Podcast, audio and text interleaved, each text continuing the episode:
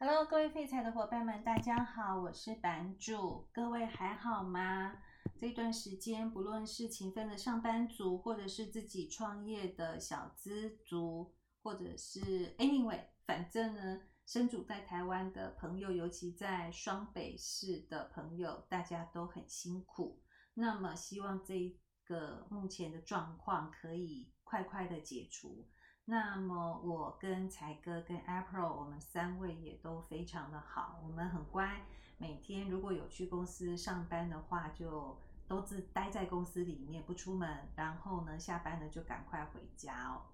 那么说到这一段时间的上班心情跟工作啊，老实说我一则以喜一则以忧哎。开心的事情是什么呢？开心的事情是上班，因为很多人都居家了，所以其实工作上面的事情，除了为了居家的时候呢，前一两天要做的多了一些准备，跟各个不同部门的沟通协调，让我有一些晕头转向之外，那在最近这几个工作天，其实已经渐入佳境了哦。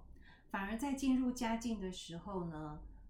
静下心来，好好的想一下。哎，自己是不是可以多看哪些书，或者是把自己之前呃可以做的一些事情，慢慢的把它完成哦。那么今天是礼拜一嘛，那昨天跟前天就是六日两天呢，我真的在做了蛮多为了废材这个节目所做的一些努力哦。那在这边也要跟大家讲一下，我们废材的 F B 跟 I G 我都设好了，各位一定觉得哈，你的节目已经上三四个月，你怎么现在才设？对呀、啊，这个除了第一个人有惰性之外，第二个真的平常上班真的好忙好忙好忙，然后有的时候呢又是其他的事情又插进来，然后假日的时候呢，这个朋友约一下又觉得不出去一下，除了没有办法跟朋友增进一些相对交流的这个感情之外呢，另外一个部分又觉得啊，不出去好像很对不起自己哦，所以应该做的事情就一直拖一直拖，那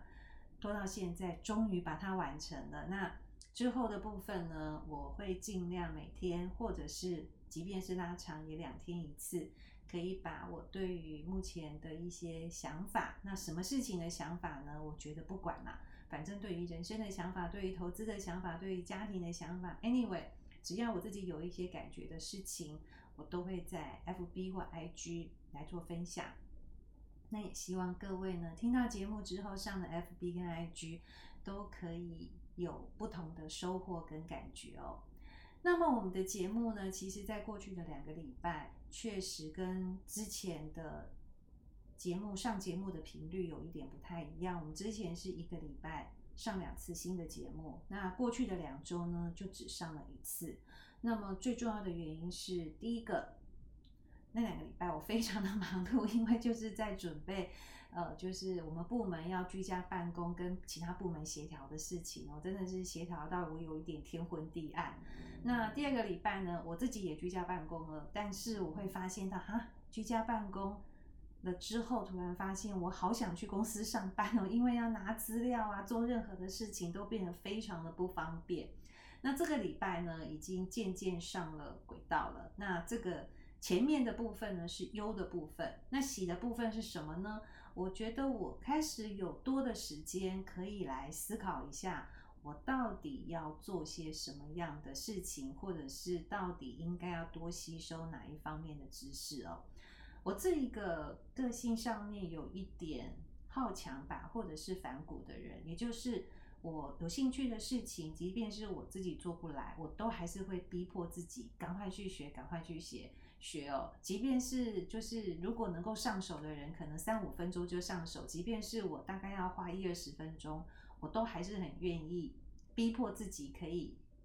上了那个呃，我想要有兴趣的事情的正常的那个轨道上面哦。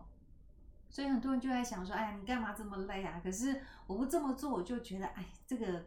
感觉好像有一点在浪费时间、浪费生命的感觉哦。那所以没关系，这个朋友们，如果你听到我在讲这些话的时候，就不要再劝我说，哎呀，你不要做这个做那个的。就是让我做吧，我自己做了一段时间之后，我知道自己真的做不来，或者是嗯，我真的做得不好，那么我自己会慢慢慢慢的去修正，那到最后如果真的不行，我才会真正的放弃。但是至少在我心里觉得，哎，我就是有做了，我就是有做了嘛。好，那么话说回来，就是我们有一周二更，两次节目更新的部分。那其中的一次的节目就像今天一样，就是我一个人在讲，一个人跟大家来做我心里面想要跟各位讲的话。那么我会讲讲什么样的内容呢？呃，其实就回归到我要做这个节目的初衷，也就是我想要做跟投资的市场、投资的心理、投资的想法、投资的看法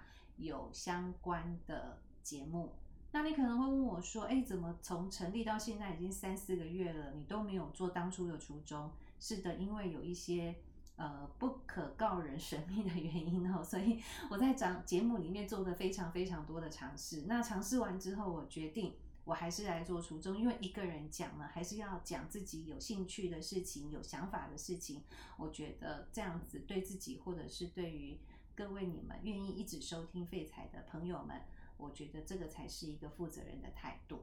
那第二个部分呢，就是要跟大家来谈谈跟过去一样的话题哦，就是随着季节或者是随着一些时事，我们想讨论到的议题，那我会我们会用这个视讯连线的方式来跟 April 或者是跟才哥跟过去一样进行对谈。那么或许我们在这个对谈，因为透过视讯嘛，所以收音的品质状况呃，或许会不太好，但是还是请各位先见谅一下。在之后回归正常了之后，嗯，我想我们还是会回到之前应该有的在质量上面的一些品质哦，好吧？那就话说回来，那么今天我想要跟各位谈谈什么呢？我来谈谈目前新手所面临到的状态。为什么会这么说呢？因为其实在这一段时间呢、啊，我听到很多正反两极的投资人给我不同的投资的反应哦。那么有一群投资人呢，就是从去年呢就有搭上这一波全球大撒币的狂潮，那一路投资到现在哦。那这些朋友们呢，其实大部分总括总结这个结论呢，大概有几个重点。第一个重点就是，哎，投资其实并没有那么的难。第二个部分，我觉得我自己也是一个投资的高手。那第三个部分，我到底要不要把正常的工作辞掉，我干脆来做一个专业的投资者哦，这个是一派的做法。那另外一派呢，就生性非常非常的保守哦。那他们通常给我的讯息就是，啊、呃，我现在到底可不可以进场啊？市场已经涨这么高了，或者是说，啊，为什么最近每天都有人在讲泡沫泡沫，所以我是不是就不要进场了？那第三个部分就是我要投资这件事已经想了三年，不是三年，三个月、六个月了，可是我到现在还下不了手哦。所以在这么极端的两种投资人，其实都有不同，因为因为自己本身投资的经验，所以就会有不同的投资的想法会跑出来哦。那这样子的一个投资想法的部分呢，我想就针对我自己在市场上这么久的经验，我想要来跟各位分享。我想第一种投资朋友其实应该就不会是我这个节目的族群了，那他本身可能有很多不同的消息的来源。那么我觉得还是要提醒一句话，就是二零二零年到二零二一年赚钱那是应该的，没有赚到钱的部分才应该要检讨。那既然是应该的，那么就代表你本身的绩效并没有特别的 outperform。那么什么时候能够展现出你是一个很专业的这个投资者呢？我想必须要拉长时间哦。好，那回归到第二个的部分呢，我想呢，我的节目呢就会针对于这一群的朋友，那分享我自己在投资上面的一些看法哦。那这个看法老实说并没有对跟错，我觉得呢，这个看法本来就是一件事情出来，大家对于这个事情本来就会有不同的解读哦。但重点是，当我解读 A 这件事情会往 A 的这条路走，可是呢，事后变成 B 的这条路的时候，我应该要怎么调整我本身的策略？这个是我目前想要跟各位一同成长的一个部分哦。那我们就来聊聊最近市场的一个展望哦。那我本身的投资呢，是比较偏重在基金跟 E T F 的部分，那我比较少去做台股。那不能做台股的原因是因为我本身工作的关系，我们是不可以投资台股的。那台股的部分我们会去观察，但它不会是我本身投资的一个主轴。那我主轴的部分呢，会是比较偏以美股为主，然后个股的部分呢，买的少少的，但是就是我刚刚提到的基金跟 E T F 会是我本身比较大的一个部位哦。所以投资基金跟 E T F， 很多人会问，那到底是基金好还是 E T F 好？我觉得各有各的崇拜者。那么我今天呢，就先不以要投资基金或是投资 E T F 哪一个比较好，我反而会比较重点是在于，如果我们能够找出值得投资的产业，或者是值得投值得投资的一些取向，你本身要投资基金或 E T F， 其实就是本身自己的选择了。那那个部分呢，就不会是呃我想要探讨的一个重点。好哦，那么最近呢，市场呢发生了什么样的事情呢？我想举凡来看的话，大概有几个方向可以来跟大家聊一下。第一个部分，通货膨胀。那什么叫做通货膨胀呢？其实就是物价上涨的这个比率哦。那么现在呢，你只要打开专业的财经报纸，或者是你打开电视好了，你就会发现到，哎，每个人都在讲这个东西也涨价了，那个东西也涨价了。那打开财经的网站呢，你就会发现金银铜铁好像每一个都在涨，石油也在涨，每每一个礼拜呢去加油，这个油价的部分呢也是斤斤涨哦。那是不是代表就有通货膨胀的部分呢？我想这个部分就会是现实生活跟投资上面，在呃这个投资的决策，做这个投资决策的时候，我们必须要去留意的事情。要留意什么样的事情呢？就是是的，在你的生活周遭，你可能就会觉得真的有通膨欸，可是你就会发现，哎，美国明明就公布了四月份的这个通货膨胀的一个数字哦，甚至核心通膨的数字都比预期中来的高，甚至创了一九九二年来的高点。可是为什么美股都没有跌？是的，为什么？有没有通膨？答案是有的。那么为什么美股并没有跌呢？我觉得有几个原因。第一个原因是，其实今年四月份或五月份的通膨，它往上跳升上来，其实是可以理解的，也是不能讲正常的现象，但是是一定必经的过程。为什么呢？因为去年的四月份跟五月份是欧美疫情最严峻的时候，所以那时候大家就跟现在台湾很类似，足不出户，甚至比台湾更夸张，因为他们都搞到要封城了。所以呢，其实所有的经济活动完全停止，所以那时候的物价，整个通膨的数字压得非常的低。那其实美国的通膨啊，它是今年的同时间跟去年的同时间做比较，所以如果去年的数字相对低，就会导致今年的数字突然间会调高。那么反之就是，如果去年很高的话，今年的数字相对的就会被压低了。那所以呢，我们想在这一波我们观察这个通膨的数字呢，呃，可能必须要拉长时间，拉到六月份再来看，因为去年的六月份开始，欧美就渐渐渐渐的有稍微解封的一个状况，而且呢，整个线上购物的热潮就被带上来了。所以，如果在今年的六月份的通膨能够掉下来的话，这个就应验了，不论是 Morgan Stanley， 甚至连联准会的主席啊、财政部部长说的。其实这个通膨是属于短时间的现象，但是如果六月份呢，通膨率呢一样是居高不下的话，哎，这个市场可能就会有比较另外一个方面的反应了。那我想这件事情大家可以先放在心底，但是原则上来说，短时间好像不至于影响到市场太大的一个程度哦。那第二个比较不会影响到的原因呢，这就不得不来说说这个拜登啊，他们在上个礼拜提出的二零二二年的财政预算了。为什么会把财政预算感觉这么专业的事情拿来跟各位谈一谈呢？因为这次财政的预算，他所提出的预算总金额真的是跌破大家的眼镜的高啊！这个金额是多少呢？高达了六兆美金，这是从二次世界大战以来美国政府、美国总统所提出最高金额的年度预算案哦。那这个预算案呢，这跟我刚刚讲的通膨又有什么样的关系呢？诶，这个关系可大了。如果本身你是听到美国政府又要花这么多的钱，那么通膨肯定上来，诶，并没有哦。其实白宫在这个这一份的报告书的内容，它确实有提到通膨哦。白宫对通通膨的看法是这样子的，他觉得在未来的这几年呢，通膨大概平均会维持在 百分之二 上下。诶，如果你本身有关心美国的联储会，就是美国的央行，你就会发现 百分之二 上下这个名词其实非常的熟悉。是的， 百分之二 就是联储会他们在他们的模型试算出来 百分之二 的通膨是对于经济成长最佳的这个通膨率哦。所以白宫告诉大家哦，在未来几年都会维持在 百分之二 左右，而且就算是通膨短时间有上来，也不会高过 百分之二点三。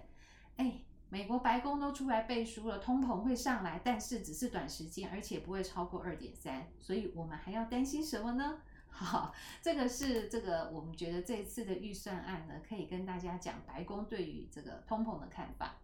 那第二个部分呢，就来谈谈白宫对于失业率的看法。